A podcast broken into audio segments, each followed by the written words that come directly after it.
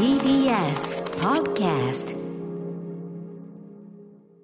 4月4日月曜日時刻は午後8時を過ぎました。TBS ラジオキーステーションにお送りしているアフターシックスジャンクション略してアトロク。パーソナリティのライムスター歌丸です。そして、月曜パートナー TBS アナウンサー熊崎和人ですさあここからは聞けば世界の見え方がちょっと変わるといいなな特集コーナービヨンドザカルチャーはい、えー今夜は日本時間の今日授賞式が行われた第64回グラミー賞を大総括いたします。はいアメリカというか世界的に最も権威があるポップミュージックの賞、まあ音楽におけるアカデミー賞的なものと思っていただければよろしいでしょうか。ということで解説はこの方です。TBS ラジオ全数生活は踊る金曜ボイスログでもおなじみ音楽ジャーナリストの高橋義明さんです。よし君よろしくお願いします。どうもこんばんは。よろしくお願いします。お願いします通称よし君。ね。ありがとうございます。こういうこともやっぱりこう、リスナーの方に説明しておこうかなというね。あそうかそう年目ですかそうなんですよ。そう。よしくんです。はい、よしくんでございます。よしくん、よしくん自分で、ななんだろうな、この、なん自分で言うと、おいおいおいって感じがするな、これはね。こんな、こんなくだりはね、こんなくだりは不要ということで、ありがとうございます。よろしくありがとうございます。高橋義明さん、およそ月1回、はいえっと、最新の洋楽情報や注目の進歩をご紹介いただいております。ねで、えっと、ついこの間もね、アフロビートのご紹介なんかもあはいしていただきました。あれもすごく勉強になりましたあが、ありがとうございます。あの、月曜で、えっと、は熊崎くんの日に、えっはい。と、よしくんが出るのが結構久しぶりなんですよ。9月。昨年の以来。9月27日以来ということなんで、結構久方ぶりという感じみたいですよ。何やった時だろう。なんだっけね。あの時は、ほら、この。ラジオなのにシーンとしちゃったっていう、うんまあでも時期的にはまだあれじゃないかなかな BTS のいろんな話題とかしてる BTS まあようだなまあまあまあまあ、そういうことでしね。はいはいはい。はい。ということで、ごめんなさいあの、高橋義明さん、各方面でご活躍されておりまして、今日初めて聞く方もいるからね、あの、E テレで放送中の星野源の音楽講論に音楽を解説することが大好きなパペットの吉解説委員としてもご出演されたりしておりました。はい。各方面で大活躍中です。よろしくお願いします。ありがとうございます。よろしくお願いします。時々変な感じになるのは古くからの友人だからです。はい。さあ、ということで、こういう説明も入れる。はい、そう、説明必要かなと思って。はいはい。どこまでね、よし君のプライバシーというのを明かしていくか、これは考えどころでございます。いやいプライバシーはい、えー、ね、あの、暗証番号とかいろいろありますけども、えー、今夜は、今夜は第64回グラミー賞大総括。今日ね、よりによって今日だからね、本当にね。日本時間で言うとね、ズバリ。もうほやほやだもんね。うんん。ということで、改めてグラミー賞という賞について、えー、はいよし君から説明お願いします。えーっと、1959年から開催されてます。うん。まあ、世界最大の音楽の祭典と言っていいと思います。さっきね、歌丸さんがはい。音楽版のね、オスカうんー、アカデミー賞みたいなことをおっしゃってましたけど、はいまさにそういう感じですかね。うんで、受賞者、受賞作品は、えーレコーディングアカデミーという団体の会員約1万2000人の投票によって、あ、そんなにいるんだ。いるんですねそうです、そうです。あ、それアカデミー賞会員とかよりはるかに多いよね、多分ね、1万人はね。そうですね。うんまあ、ミュージシャンもいるし、うんうん業界に携わっている方だったり、へーはい。いろいろなあのラインナップにはなってるんですけれどもうんうね。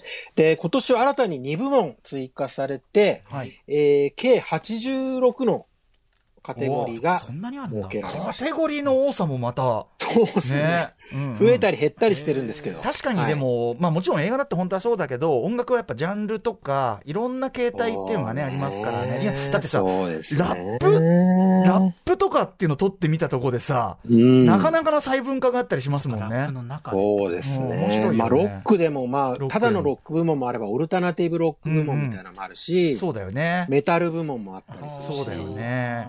はい。ラップ部門があるかと思えば、メロディックラップ部門があったりするみたい。なね。そうはい。なんですよねはい、そんな本田で。うん。はい。グラミー賞。えーではい今年、一応とりあえずね、えっと、第64回終わったばかりですけど、ざっくり、よし君の感想いかがですか？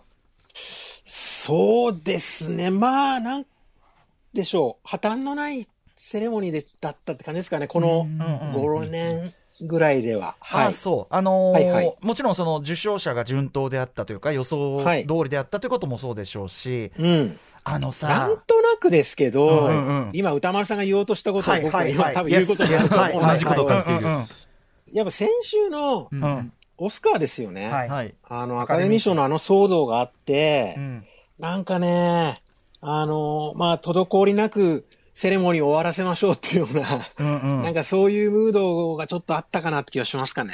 あのね、アカデミー賞、もちろんそのいろんな事件があって、まあ、それ以前にちょっとこう、あのなんかスタンドアップコメディ的ないじりがちょっとこう、どうなのかなみたいなのもあったから、はい。うん、なんか割とあわかります。僕もちょっとだけワウワウの中継、あの、見れる範囲で見てたんだけど、あの、ちゃんと品よく、そうですね。進めてる感じがありましたよね、すごく、ね。うん。だから多少のその、なんだろう、受賞に関しては、こう、番狂わせっていうか、サプライズもあ,、あるにはあったんですけど、うんうんうんなんすかね、そんなにこう、例年ほど荒れてないと言いますか。なるほど、なるほど。うん。あの、なんかピースに収めようっていうような、あーそういうムードは感じますかね。確かに、こう、例年な、何かしらのその受賞とかの、え、これ取らないのとか、いろいろあったもんね。波乱的なことがそういうのとかね。あんまり現状、あの、激しいバッシングは目にしてないですね。なるほど、なるほど。はい、はい。あと、やっぱり、はいあの、開催地がラスベガスっうんうん。はい。ていうのが、その、多少影響してるかなと。なんかその、エンターテインメントの、なんですかね。うん。あの、王道のエンターテインメントを見せる場でもあると思うので、はい、はい。そういう機運がセレモニーに影響してるところもあるのかな。土地柄、うんラスベガスって土地柄がね。うんうん。なんかこう、伝統的なエンターテインメントの形を見せるみたいな感じなのかな。そうですね。なるほど、はいなるほど。まあ、あの、オリビア・ロドリゴがね、いっぱいノミネートされて、実際結構取ったとかっていうことでしょうか。あ、オリビア・ロドリゴは、えっと、主要4部門、うんえー、すべてノミネートされてたんですね。うん最優秀レコード賞、最優秀楽曲賞、最優秀アルバム賞、最優秀新人賞。これが主要4部門なんですけど、はい全部いくかなと思ったんですけどね。あはいはいまあ、最優秀新人賞のみにとどあそうか、あ、そうか、そういう流れも。あ、じゃあ、ここれはその、細かいとは後ほどね、聞いていく感じになります。。はいちょっと主な結果、先にお伝えしておいていいですか？ああ、もちろんもちろんよろしくお願いします。はい。あの、まあ、最多の11部門にノミネートされてたジャズミュージシャンのジョン・バティステが、えー最優秀アルバム賞など最多の5部門うん受賞あの、しました。パフォーマンスもされてましたね。うん。そう、彼に関してはまた後ほど詳しく説明しますね。うん。で、それに続くのが最優秀レコード賞や最優秀楽曲賞など主要2部門を含む4部門を受賞した、えーブルーノ・マーズとアンダーソン・パークからなるユニットのシルクソニック。はいはい。ね。はい。うんで、最優秀新人賞を受賞した、えー今お話しした19歳のシンガーソングライターのオリビア・ロドリゴが3部門。はい。あと先日3月25日にドラマのテイラー・ホーキンスが亡くなったフーファイターズがうん。やはり3部門。その話題がね、ちょっとね、まだ、そうですね。ね、生々しいから、なるほど。うんあと最優秀ポップデュオグループパフォーマンス賞にノノミネートされていた BTS の受賞は今回も叶いませんでした。そこはね、期待されてるところだったんだけどね。はい。うんね、だってうん、ね、この1年で出した曲考えたら結構ね、3曲ナンバーワンになってますからね。ねうんって思うけどね。そうそうそうそうはいはいはい。あとね、クラシックのカテゴリーで日本人アーティストの方が2人受賞してます。うん。はい。えっと、メゾソプラノ歌手の藤村美穂子さんが参加した、えーマーラ交響曲第8番、千人の交響曲が最優秀合唱パフォーマンス賞を受賞してます。うんうんあと、チェロ奏者の松本エルさんが参加した、えーえっと、ミス、ミソ、ミソロジーズというアルバムがですね、最優秀クラシックソロボーカルアルバム賞を受賞しています。うんうん。はい。あとね、ちょっと、あの、SNS でバズってたんですけど、作曲編曲カテゴリーで、うんあの、スーパーファミコンの、うん。星のカービィスーパーデラックスのうん。楽曲をカバーしたですね、うんうんはい8ビットブラスバンドのメタナイトの逆襲うん。が最優秀アレンジ賞を受賞しております。あなるほど、そうなんだ。はいそうか、そうか、うんゲーム音楽部門とかじゃなくて、そうそれのそうそうあカバー部門なんだ。そうですへえ、ねうん面白。で、ビデオゲームの楽曲がグラミー賞を受賞したのは2011年の、えーシビライゼーション4の、えーシリそう、シビライゼーション4の、えーババイエイツの歌以来と。今、後ろに流れてるのこれなんだ？うんうん。ちょっと、割と普通にあの、かっこいいね、ビッグバンドジャズになってるんですよ。うんうんね、へえ、面白い。感じのカーですね、カービィって。そうか、そうか。でも80何部門もあるだけあって、やっぱこういう細かい面白いとこカバうん。ーしてるもんだね。ね。うんう。ん、なんかこういうマイナーなこうカテゴリーを紹介していくだけでも意外と面白かったりするのかもしれないこれさ、一つ手じゃない？グラミーの、グラミーのマイナーカテゴリーの面白いやつ紹介するみたいな。知らないですもん。それだけで一個いけるね、なんかね。そうっすね、面白い。やろうやろう、今度。うんはいはいはい。OK でございます。まあまあまあ、そんな感じで、えー概要は伺ってきましたが、じゃあ実際どんな感じのね、えー中身だったのか、曲を聴きながら、えーお知らせの後、よし君に解説していただきます。よろしくお願いします。よろしくお願いします。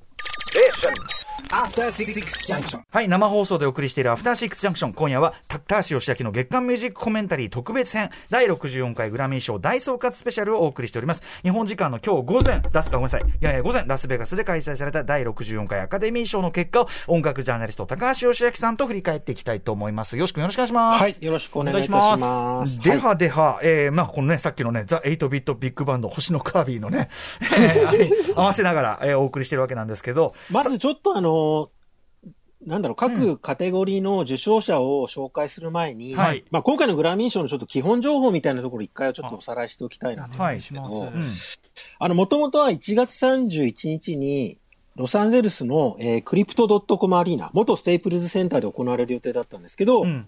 あの、新型コロナウイルスの感染拡大を受けて、はい日程と開催地が変更になった。うん。うん。ね。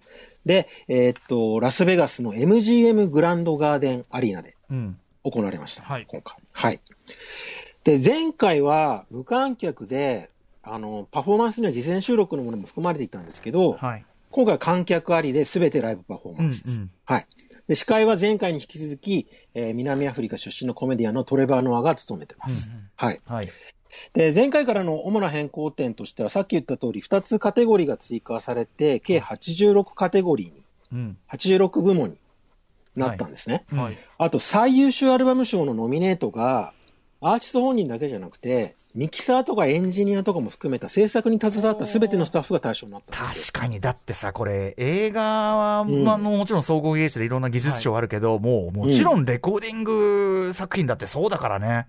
そうですね。当然そうだから、本当に。ね、当然関わでってます、これ、が、なかなか興味深くてですうんね、うんうん。例えば、ジャスティン・ビーバーのジャスティスとか、うんうんカニエ・ウエストのドンダとかは、はい。あの、ノミネート対象者が100人ぐらいになっちゃうんですよ。うんうんうん。関わった人が。ん一曲に対してソングライターが4人、5人入ってたり、はいはい。まあゲストアーティストも多いし、そうだよね、確かに。そうそうそう。うんうんで、その一方、こうシンガーソングライターで、基本卓録で作ってるビリー・アイレッシュのハッピー・ザン・エバーとか、はいはいオリビア・ロドリゴのサワーとかうんは、5人とかなの。うんうんうんうんうん5人程度で収まってたりして、いや、面白いね。同この探しめちゃくちゃ面白いですね。ねうんなんか、あの、両曲あるもんね、確かにね。うんうんうんうんううんんで、最大の変更点は、はい。1989年の第31回から採用されてきたはい。天候審議委員会、うん。通称秘密委員会の、秘密委員会秘密委員会って言われてたんえ、ですよマジで？うん。の廃止です。はい。うん、どういうこと？これは、去年の63回の授賞式が終わった直後のもう5月の時点でもうアナウンスされてたんですけど、はいこれまでのグラミー賞のノミネーションって、はい。まずレコーディングアカデミーの会員の投票で各カテゴリーからまあ20アーティスト20作品を選出して、はい。そこからまあ約20人の匿名業界人で構成されていうるわ、急になんか不透明になっちゃって。うん。そうなんですよ。秘うん。密委員会が候補者を選ぶという非常に透明性を欠いた。そうか、それゆえに、まあ、それこそアフリカ系、ね、アフリカ人のアーティストの、うん。まあ、アーティストであり、そのジャンルとかね、まあ、ヒップホップなんかまさにそうだけど、そうそうそうそうごとがうん。何十年もうん。ずーっと軽視されてきたのは何秘密委員会？30年そうなんですよ。なんだよ、それ。そのあの、ゼーレみたいなの。うんそう。で、去年は84部門中59部門のノミネーションがこのプロセスで決まってるあ、そ。うなんだ。これはうん、今時さ、そういう、なんていうのかな、選考プロセスそのものの透明性とか公平性がさ、ゴールデングローブなんかまさにそれでさ、うんあの、ダメになっちゃったわけだからそう考えるとさ、秘密委員会なんて呼ばれてる連中がさ。名前だけで、その時点でもうね。ね、ああ、そう。はあ。だそれが今年から改められへて、ー。まあ、レコーディングアカデミー会員の投票のみでノミネーションが選出されること最初からね、そうですいいでもね。まあなんか当時はある程度業界のなんか流れをコントロールしようっていうあれがあったんだね、きっとね。そうかもしれないですね。だ。ね。うん。で、これはもう明らかに、去年ですね、うん。だから一昨年のポップミュージックの MVP って言われる大活躍を遂げながら完全にスルーされた、はい。ザ・ウィークエンドのうんうんグラミー賞永久ボイコット宣言、はいはい。余波なのかなって感じがしますかね。なるほどそれがあったからそうなんですね。うんうんうんうんうん。あ、そうか、ウィークエンドはだからそういう意味ではまだボイコットしたままなんだ。そうです、そうです。そっか。はい。うん。うんうん。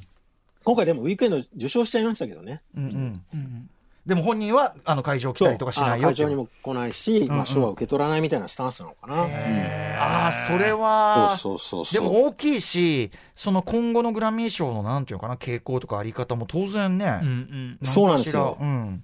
で、さらに大きな、あのー変更点としてはですね、はいはいあのー主要4部門、うんさっきも言いましたね、最優秀レコード賞、最優秀アルバム賞、最優秀楽曲賞、最優秀新人賞のノミネート数が8枠から10枠に増えたんですよ。ええうんうんうん。うん。で、主要部門のノミネート数って、2019年の第10 61回の時に5から8に増えたばっかりなんですね。だからこれは、あの、やっぱりあの、従来のグラミー賞の多様性に変え、多様性に変えたセレクションに対して、抗議の声が上がったから、より多彩なラインナップを提示できるように、まあ、改善されたものだったんだけど、はい。ここに来てさらに枠を2つ増やしてきたっていうのは、うんうんやっぱりそのまだ運営側の課題が、はい。多様性と包括性が達成できてないっていう、こう、うんうんうん。自覚があるのかなという感じはしますかね。特にそれによってもう、要するにさ、やっぱゴールデングローブが本当にあれだけど、うん。もう根本的に成り立たなくなっちゃったみたいなさ、うんうんうん。もう全く権威を失っちゃうはい。1年で、うん。っていうことがあり得るっていうことだからね、多分ね。そう、だからこれに加えて、そのさっきの秘密委員会の廃止も踏まえると、割とまあ、信頼回復に向けて、うんうんまあ思い切った改革を行ってきてはいるかなという気はしますかね。はい。まあ、すそれが、まあ必ずしもうまくいってるとは言い難いしそうそう。うんうん正直不満もまあ、ああるっちゃありますけれども、うんうんうんまあ今までになく、まあ改善に向けて大きな取り組みが行われたことは事実だと思う。取り組みはしてますみたいなね。やってるんですうん。来年以降、ちょっと、さらなるブラッシュアップに期待したいかなって感じですかね。なるほどうんなるほど。でも、まあ、はいそれはすごく興味深い話ですね。面白い。うんうんはい。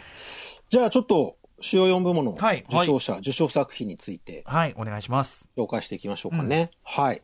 じゃあ、まずは最優秀レコード賞と、最優秀楽曲賞を受賞した、えー、ブルーノ・マーズとアンダーソン・パークからなるユニットのシルクソニックのリーブ・ザ・ドア・オープンはい。ですね。うんはい。あの、最優秀レコード賞と最優秀楽曲賞の違いについてよく聞かれるんですけど、うんうん。最優秀レコード賞は実質的な最優秀シングル賞ですね。うんうんうん。はい。アーティストと制作スタッフに贈られる。うんうん。で最優秀楽曲賞はソングライターに贈られる賞あになってます。はい。で、ブルーノ・マーズは、2016年の第58回でマーク・ロンソンとコラボしたアップタウン・ファンクええで最優秀レコード賞を取ってるんでええ。すね。うんうんあと2018年の第60回はブルーノ・マーズ自分の名義で24カラットマジックで最優秀レコード賞を受賞してるんですよ。うんうんうんだこれで3回目です。すごいすげえなで、これポール・サイモンと並ぶ最多タイ。へーすげえや。うん。で、ポール・サイモンはサイモンガーファンクル時代にミセス・ロビンソンと明日にかける橋で受賞して、ソロになってからグレースランドで撮ってるんですよね。なるほど、なるほど。ブルーノ・マーズはまだね、これ全然、あの、だって抜ける。更新そうだよね。そうだよね。ね。うん。まだまだ。うんへえ。うん。確かにでシルクソニックって思えば、あの、去年の3月5日なんですよ。彼らが本格的に指導したのって。うんうん。はい。で、SNS を通して、はい。グラミー賞に出演を直訴して、うんうん去年ね。はい。で、受賞式のステージに立って、今回の受賞曲のうんリーブ・ザ・ドア・オープンを演奏してるんですよああ、そうなんだ、ちょうど。そうそうそうんんんんで、今年のセレモニーのトップバッターとしてうんうん。パフォーマンスもしてるから、はい。なんかもう2年連続でまんまと美味しいところかっさらってったな、みたいなところありますかね。あともう、んその組み合わせでもちろん悪いわけはない上に、まあねあとそのさ、なんていうの、オーセンティックかつ最先端みたいなさ、うんうんうんうんもう文句のつけようもない、だ、これ嫌いな人いないじゃんっていうさそうですよ。で ある意味、その、グラミー受けのいい作品かなっていう気がしますけどね。確かに確かに。うん。オーセンティックで新しいみたいなとこでもまあ。文句なしにいいんだよな。くそー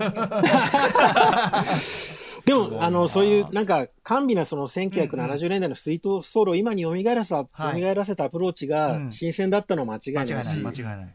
完成度もまあ、ね圧巻でしたよね。うんまあ、受賞はだから納得うんかなとは言ええると思いますけど。文句出ないと思います。そういうことですねそうそうそうはいで、このシルクソニックのリーブ・ザ・ドープの受賞で注目してほしいのは、プロデュースとソングライティングに携わっている D マイルっていう B マイル。人なんですね。うん。えーっと、本名ダーネスト・イマイルで、うん。えー今37歳なんですけど、うん実は彼は去年のグラミー賞で最優秀楽曲賞を受賞した、うん。ハーの I Can't Breathe っていうプロテストソングのはあ。ソングライターであり、プロデューサーでもあるんですよ。ああ、。なるほど。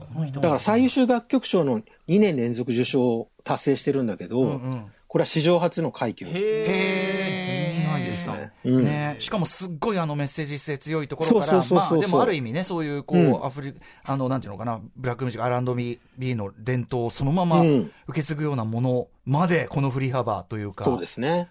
で、さらに付け加えると、今年のグラミー賞の R&B 部門で最優秀トラディショナル R&B パフォーマンス賞を受賞した、んまあ、同じく、ハーの Fight for You。はい。これも D マイルが手掛けてるんですよ。そうなんだ。そう。あと最優秀プログレッシブ R&B アルバム賞を受賞したラッキーデイのテーブルフォートゥー。これも D マイルがえ？ーソングライター、プロデューサーとして関わってる。すごいんじゃん。D マイルそうそう D そう。マイルさん。だから、それぞれで受賞はできてないんだけど、はい6つの受賞作品に関与してるってことですね。まさに台風の目というか、そうだ、影の MVP と言ってもいいかもしれないです現ね。代なんていうかな、そういう R&B とかの結うん構超重要人物なんだね、イルさん。そうですね。うんうんで、2020年にあの、ブルーノ・マーズと共同で、嵐の Whenever You Call のプロデュースとはいソングライティングもなんと手。掛けてたんですそうか、よね。それにも関わってんだ。そうそうそうそう。だからもうちょっと日本でもこれを機会に注目してもらいたいかなそこにやっぱちゃんとオファーしてあれする嵐サイドも、そうですね、そこもすごい素ことだよ晴らしいですねね。うんはい。じゃあちょっとシルクソニックの受賞作品、改めて聞いてみましょうかね。はい。はい。えーシルクソニックで Leave the Door Open です。はい、シルクソニックで Leave the Door Open でした。はい。最優秀レコード賞と最優秀楽曲賞の受賞作品ですね。うん。はい。いやーでもさすがでございます。確かにね、今こういうこういう風格がありますよね。うん、風格もあるし、でも今誰も狙ってなかったとこをちゃんとやったもんね。そうね。本当だよ。フォロワーが生まれてないですからね。うなんかブルーノ・マーズのやることってさ、ニュージャックスイングリバイバルとかもさ、あの、絶妙なとこつきすぎてて、もうフォロワー、フォロワうんー起用がないみたいなさ、うんやつあるよね、結構ね。うんうんうんうんさすが、本当に。でもこれによってシルクソニックまたね、続編も期待できるかなそうだね。感いや、これもう永久にやってほしいわ。うん、それは嬉しいですね、うん本当にね。ははいい。じゃあ続いて、えー最優秀アルバム賞を受賞したジョン・バティステの We Are ですね。はいうんはい。これね、黒人アーティストのうん最優秀アルバム賞受賞は、うん。2008年の第50回でハービー・ハンコックがですね、うんジョニー・ミッチェルのカバー集、うん。リバー・ザ・ジョニー・レターズを受賞して以来です。ええ14年ぶり。それもなだってこれだけ、ねえ、音楽シーンの中心を、そこのの、間にビヨンセとかケンドリック・ラマーとかね。本当だよ本当だうん秘密委員会だ。そうっすよね。で、そのハービー・ハンコックもね、ジョニー・ミッチェルのカバー集っていそうだね。やっぱちょっとこう、ホワイト感がね、うん入るわけだもんな。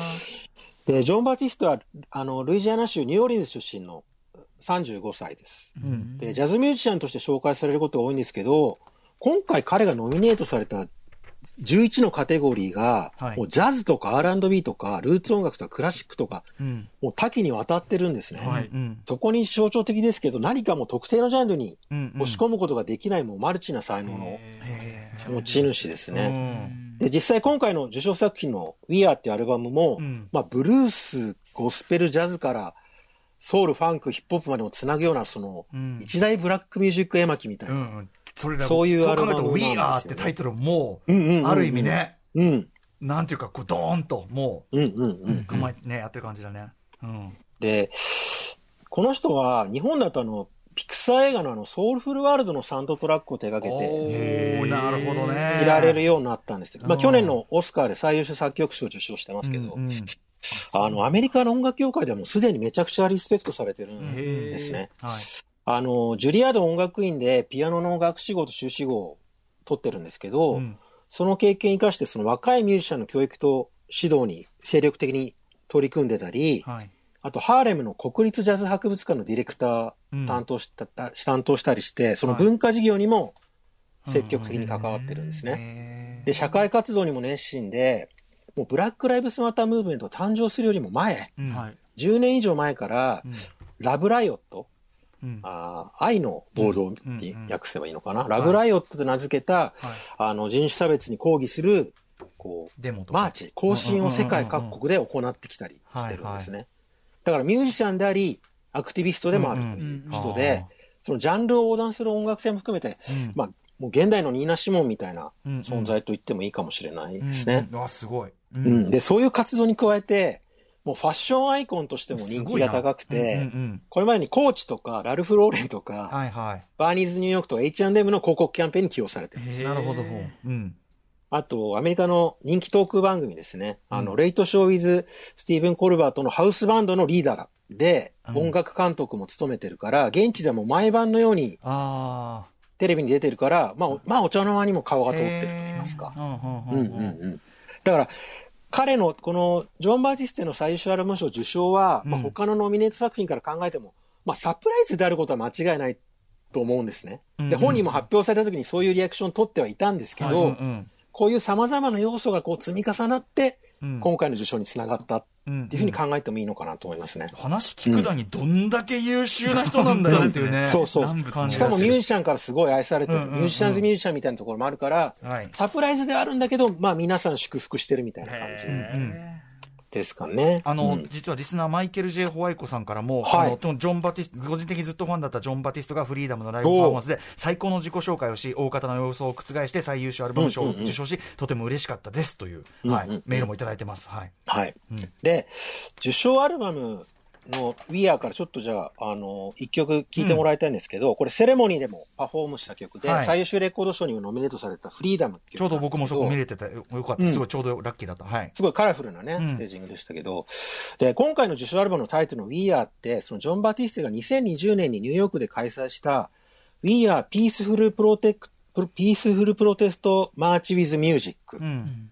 うん、っていう、あの、イベントから来てるんですけど、うんそのあくまでこのなんだろうな、ピースフルなス平タンスで、和的抗議活動。そうそう、ん抗議活動を行う彼のそのポリシーみたいのが、この曲からも伝わるんじゃないかと思います。うんははいい。じゃあ聴いてください。ジョン・バーティステでフリーダムです。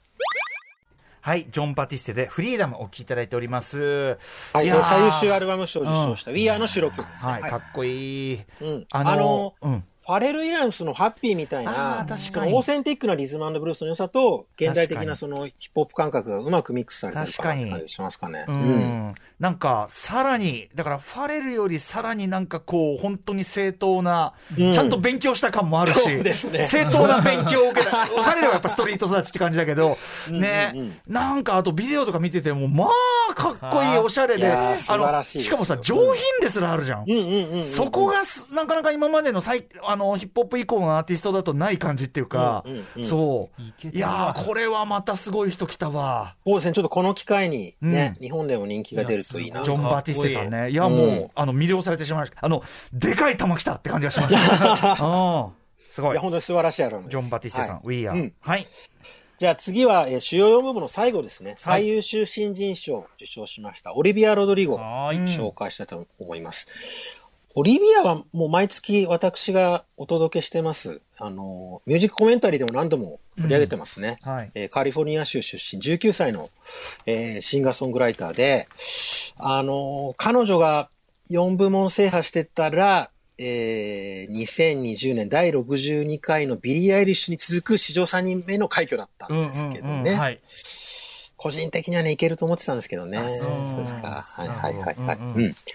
で、オリビア・ロドリゴが3月25日、先月25日にディズニープラスで、はいその彼女のデビューアルバムの Sour の制作過程を追ったドキュメンタリーが公開されたばかりなんですね。うんはい driving home 2 u って言うんですけど、はいまあ90分程度の、まあセルフライナーツ的、ライナーノーツ的な内容で、えまあ今回の受賞で少しでも彼女に興味を持った人はぜひ見てもらいたいんですけど、ちょっとね、このドキュメンタリーに沿って改めてちょっとミュージックコメンタリーでオリビアの特集やってみようかなともちょっと考えたりもしてるんですけどうんうんうん。あのーオリビア・ロドリゴって小学生の頃から、まあ芸能活動してる、まあ子役上がりのタレントなんですよ。うん。で、2019年にディズニープラスのハイスクールミュージカル・ザ・ミュージカルに主演してブレイクしてるんですよ。なるほど。そう。で、こういう出自からすると、うん。例えば古くはブリトニー・スピアーズとかさ、うんうんうんクリスティーナ・アギレラ、あと比較的最近だってアリアナ・グランデ。みたいなアーティストを連想するかもしれないですけど、うんうんいや、ちょっと一旦そういうちょっとアイドル的なイメージを置いて、うん。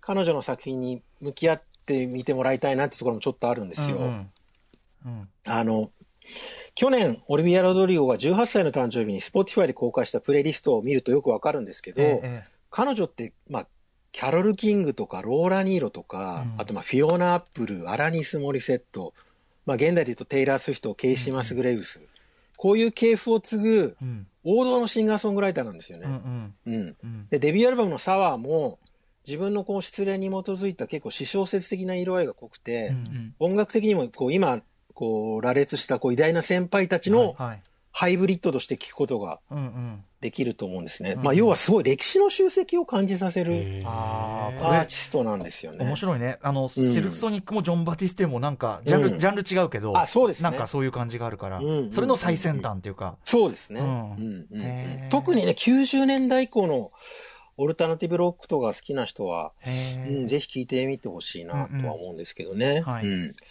で、ちょっと、ま、あのーオリビエル・ドリゴ、改めて、えーデビューヒットの、えードライバーズ・ライセンスって曲を聴いてもらいたいんですけど、うん。これが、あのーデビューアルバムのサワーの軸になる失恋ソングで、はい。ざっくり内容を言うと、もうあなたを車で送りたくて運転免許証取ったのに、今日泣きながらあなたの家の前を車で通り過ぎた。うんだって助手席にあなたがいないから、うんみたいな内容なんですけど、はい。でも、まあ、ティーンの失恋ソングとはいえ、こう世代を超えて刺さる普遍的なリリシズムがある曲だと思うので、うんうんぜひこの機会に、うん、スルーした人は聴いてほしいなって感じですかね。はい。じゃあ聴いてください。オリビア・ロドリゴでドライバーズ・ライセンスです。はい。オロビア、オドえーオリビア・ロドリゴでドライバーズライセンス、えー最優秀新人賞を取りましたということです。まあなんかね、若いしさ、ルックスもいい、良くてさ、その羊で舐められがちなポ,、ジションかもしれないけど、うんはい。でも作品のね、ポテンシャル、逆に日本にいるとそういうの分かんないから、そういう文脈は、うんうんあの、純粋にアーティストとしての凄さっていうのね、触れやすいかもしれない。そうですね。ちょっと、あの、さっきも言いましたけど、また改めてなんか、彼女を、あの、あそれはそれでね大々的にフィーチャーできる機会があったらはないと思ってます。。ミュージックコメンタリー等でもおはい願いします。ははいい。で、ちょっと主要部門さらったところで、はいその他の注目カテゴリー、注目アーティストを紹介していきたいと思います。はい。えっ、と、主要部門受賞したアーティストを除いて検討したのがですね、えー、フーファイターズですね。うんもう25年超える活動歴を誇るオルタナティブロックバンド、ハードロックバンドですけど、彼らは最優秀ロックパフォーマンス賞、あと最優秀ロックソング賞、あと最優秀ロックアルバム賞の3部門にノミネートされて、すべて受賞したんですね。はいで、以前ミュージックコメンタリーでも最優秀ロックアルバム賞を受賞した Medicine at Midnight って曲を取り上げ、アルバムを取り上げたんですけど、んまあ80年代リバイバルの流れを受けてダンサブルなサウンドも取り入れたうん意欲作、意欲作だったので、まあ受賞も納得かなという感じははい。するんですね。うん。で、フーファイターズはまあさっきも軽く触れましたけど、3月25日にドラマーのテイラー・ホーキンスがええ。ご亡くなったんですね。うん50歳だったんですけども、現状死因はちょっと明らかにされてないんですけどね。はい。で、フーファイターズ本来今回のグラミー賞のセレモニーでパフォーマンスする予定だったああ、んですよ。そうなんだ。そう。でもそのテイラーの死を受けて、急遽出演をキャンセルしたなんですね。ほうん。ほほで、なのでグラミー賞の恒例のトリビュートコーナーでも、あの、急遽テイラーも追悼されたし、あと、ビリー・アイリッシュがパフォーマンスの時に、その、テイラー・ホーキンスの写真がプリントされた T シャツを着て、うんうん。ステージに立ったのも、まあ、感動的なところがありましたからね。うんはい。で、このタイミングで、フーファイターズがそのロックカテゴリーの3部門すべて制覇したのも、まあ、すごい胸に迫るものがあったんですけど、うんその受賞作品の一つはい。の最優秀ロックソング賞うん。受賞した、Waiting on a War って、うんまあ、タイトル通り反戦歌なんですよ。はい。で歌詞を簡単に紹介しますね。えー戦争がいつ起きるのか子供の頃からずっと恐れてきた。えー空が落ちてくるんじゃないかと毎日怯えていた。他に逃げ場のない少年はラジオから流れる声に夢中になった。この先はあるのだろうかもっとできることはないだろうかただ戦争に怯えて待っているだけでいいのだろうかそういう歌なんですよ。うんはいで、もうニュースで報じられてご存知の方も多いと思うんですけど、思うんですけど、今回のグラミー賞の授賞式ではサプライズで、はい。ウクライナのあの、ゼレンスキー大統領がはい。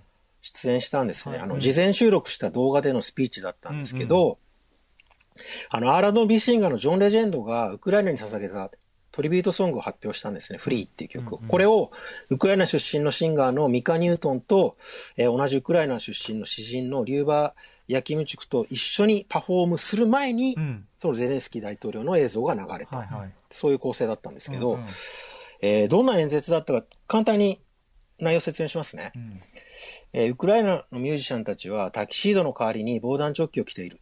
えー彼らは傷ついた人たちのために病院で歌っている。えー我々の国は爆撃で恐ろしい静寂をもたらしたロシアと戦っている。この静寂をあなた方の音楽で満たしてほしい。今日私たちの物語を伝えるために、そしてソーシャルネットワークやテレビで戦争の真実を語ってほしい。自分にできる方法で私たちを支援してほしい。沈黙しないでほしい。そうすれば平和が訪れると。いう内容だったんですけど、このスピーチが、さっき、あの、歌詞のタイを紹介したフーファイターズのウェイティングワンウォーと、うん。思いっきりこうオーバーラップしてはい響くところがあって、まあ、テイラー・ホーキンスが存命だったら、フーファイターズがこの曲を演奏していた可能性が非常に高かったと思うんですね。はい。で、今このタイミングで世界に届けるべきメッセージソングだと思うので、実現したらすごい大きなね、意意義があったと思うので、そこがすごい残念だなっていうのはうんうん、すごいありますかね。なんでちょっと、グラミー賞のステージでは披露できなかった曲ですけど、うんテイラー・ホーキンスのツイートの意味も込めて、ここで、えー聞いてもらいたいと思います。はいえーフーファイターズで、ウェイティング・オン・ウォーです。はい。フーファイターズで、ウェイティングオンナウォーです。はい。はいということで。うん。ちょっと、あのーネット上とかで大役とかも上がってたりするので、はい。あのー改めてこの曲の歌詞は、ちょっと、噛み締めて聞いてほしいなっていう感じありますかね。はい。ねえ、いや、よりによってというタイミングでね。そうですねなっちゃってね。びっくりしましたよ、これ結構ね。うん。ううん。はい、ということで、そんなはい。感じのね。で、はいその他、注目アーティストとしてはですね、えー最優秀プロデューサー賞を受賞した、えージャック・アントノフにも触れておきたいと思います。最優秀プロデューサー賞。はい。えージャック・アントノフはニュージャージー出身の、まあ、ソングライターであり、プロデューサーです。今38歳です。で、この人はですね、ファンっていうグループの一員として、はい。2013年の第55回グラミー賞で最優秀楽曲賞と最優秀新人賞を受賞してるんですけど、へあの、テイラー・スウィフトがカントリーからポップスにこう完全に移行したうん。2016年の1989っ。ていうアルバムをきっかけに、テイラーのプロダクションパートナーになったんですうんよ。うん。で、以降の彼女の、まあ、躍進、まあ、アーティスティック路線というか、うんうん。インディー路線を支えた功労者として、今超売れっ子のプロデューサーになってるんですね。しかもそのテイラー・スウィフトとのコラボレーションでの成果が買われて、もう女性シンガーソングライターからの依頼が殺到してるんですよ。あもう、彼が2020年以降手掛けてるのは、もうすべて女性シンガーソングライターなんですよ。そうなんですね。で、去年だけでもシーア、ラナ・デル・レイ、テイラー・スウィフト、オリビア・ロドリゴ、セイント・ヴィンセント、ロード、クレイロ。もうな結構年間ベストアルバム級の話題作ばっかりに携わってて、うん。このうちテイラー・スウィフトとオリビア・ロドリゴとセイント・ヴィンセントは今回のグラミー賞で何らかの形でノミネートもされているうんうんところですね。うんで、ミュージックコメンタリーでも何度かお伝えしてると思うんですけど、ここ数年、テイラー・スウィフトうがん。牽引するような形で、そのメインストリームとインディペンデントの境界線を越えて女性シンガーソングライターがこうんう、緩やかにこう連帯を形成しつつある動きうんがうんあるんですね。うんうん。だからそういう中で、このジャック・アントノフが今後もキーパーソンになっていくのかなっていう感じがしますかね。うん。へー。だからさっき羅列した近年の彼のプロデュース作品をチェックするだするだけでも、うんうん現行のポップミュージックの、あの、面白さの、あの、一旦味わえるんじゃないかなと思います。はいジャック・。アントノフさんですね。はい。はい、さっきのディーン・マイルさんもそうだけど、なんかこうね、うん台風の目的なやっぱプロデューサーとかソソングライターがいるっていうのがね、そうですねそこを追うだけでもシーンっていうかね、うん情報が見えるってことですあもんね。の、だいぶ見えてくると思います。うんはい。じゃあ、その、そんなジャック・アントノフのプロデュース作品からですね、最優秀オルタナティブミュージックアルバム賞を受賞した、えーセイント・ヴィンセントの、えーダディズ・ホームの収録曲を聴いてください。ファンキーでかっこいい曲です。セイント・ヴィンセントでダウンです。はい、セイント・ヴィンセントでダウン、えージャック・アントノフさんが、えーた提供したというかね、プロデュース最優曲秀プロデューサー賞を受賞したジャック・アントノフの曲。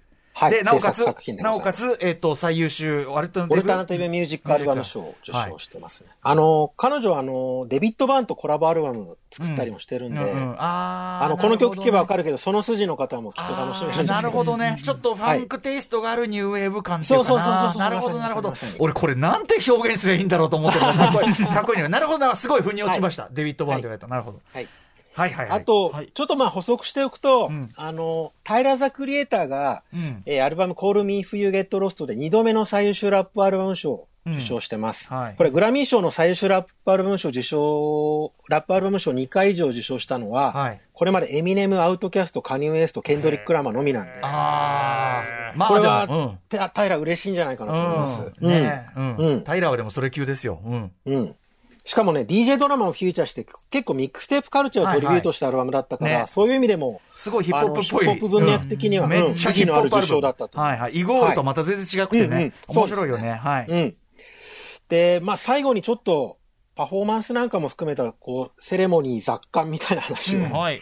たいんですけど、まあ最初に言った通り、今回ある意味ではもう、なんだろう、破綻のないオーソドックスなセレモニーだったんですけど、えまあ、ラスベガスという土地柄も反映した、こう、正統派のエンターテインメントショーが楽しめたっていう見方もできえるんじゃないかなと。うんうんうん、堂々たる。はい。そうそもそもその観客ありで事前収録なしの全編ライブパフォーマンスで行われたセレモニーが2年ぶりだったんで、そうですようんねそれだけでね、うん。そう。だからギミックなしのストレートのパフォーマンス見せていっただけで、うん。十分意義深いものがあったんじゃないいかなや、それはそうでしょう。はい、そうう思います。うん。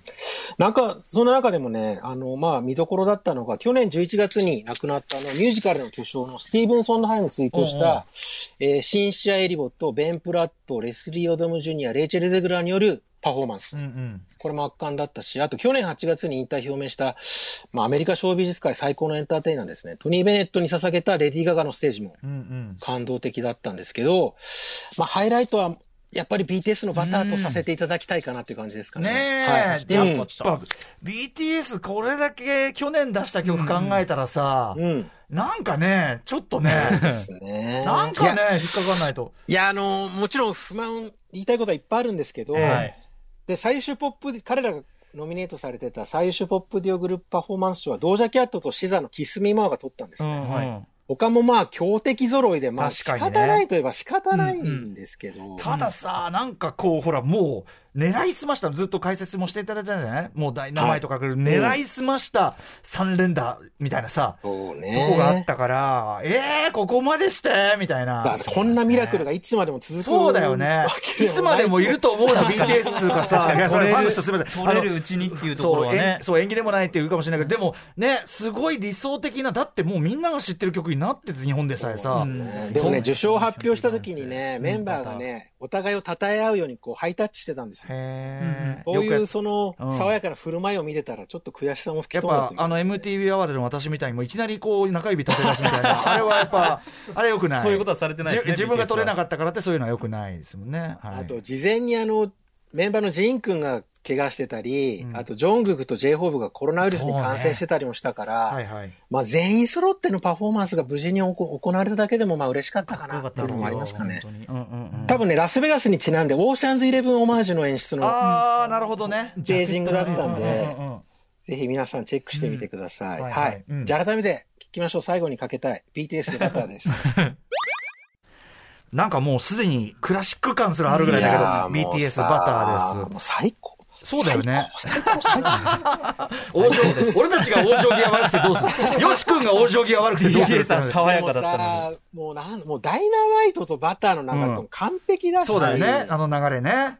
うんで、まあ、どうなるかわからないけど、兵役もあるじゃないですか。確かにまあ確かに。いろいろね言われてますよねそうそう。だからもう早いとこ、ちょっとレコーディングアカデミーさんお願いしますよ。おっしゃる通り、ダイナマイト、バター、ー。パーミッションってダンスだとかさ、はいこの流れ完璧だったもんね、やっぱね。いやー、そうですね。だから今年もう一回完璧をちょっとやってでももらわない、と。多分本人たちは、そのもうすでにそれもちろんこれで満足してるわけじゃないでしょうかそうですねんそれはそれは。うんはいはい。今でもいろんな苦境を乗り越えてきた BTS の。あと、やっぱり普通に、そのグラミー賞のめっちゃ花として、ノミネーションもされて、うんそこにうん BTS、まあ、アジア人のその男性アーティストがいてっていううんうん。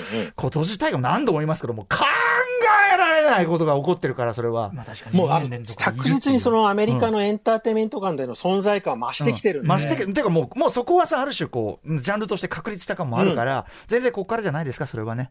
もう手は届いてます。ヒップホップだってどれだけ時間かかったんだって考えりゃ、それは。そうですね、うん本当にそうですね。そういうことですんはい。さあ、ということで、よしくんありがとうございます。グラミー賞、なんかなんかざっくりこう聞いてるだけだと分かんなかったことがいろいろ、はいあの、整理できたんで、すごくありがたかったです。ありがとうございま。すす。はいはい。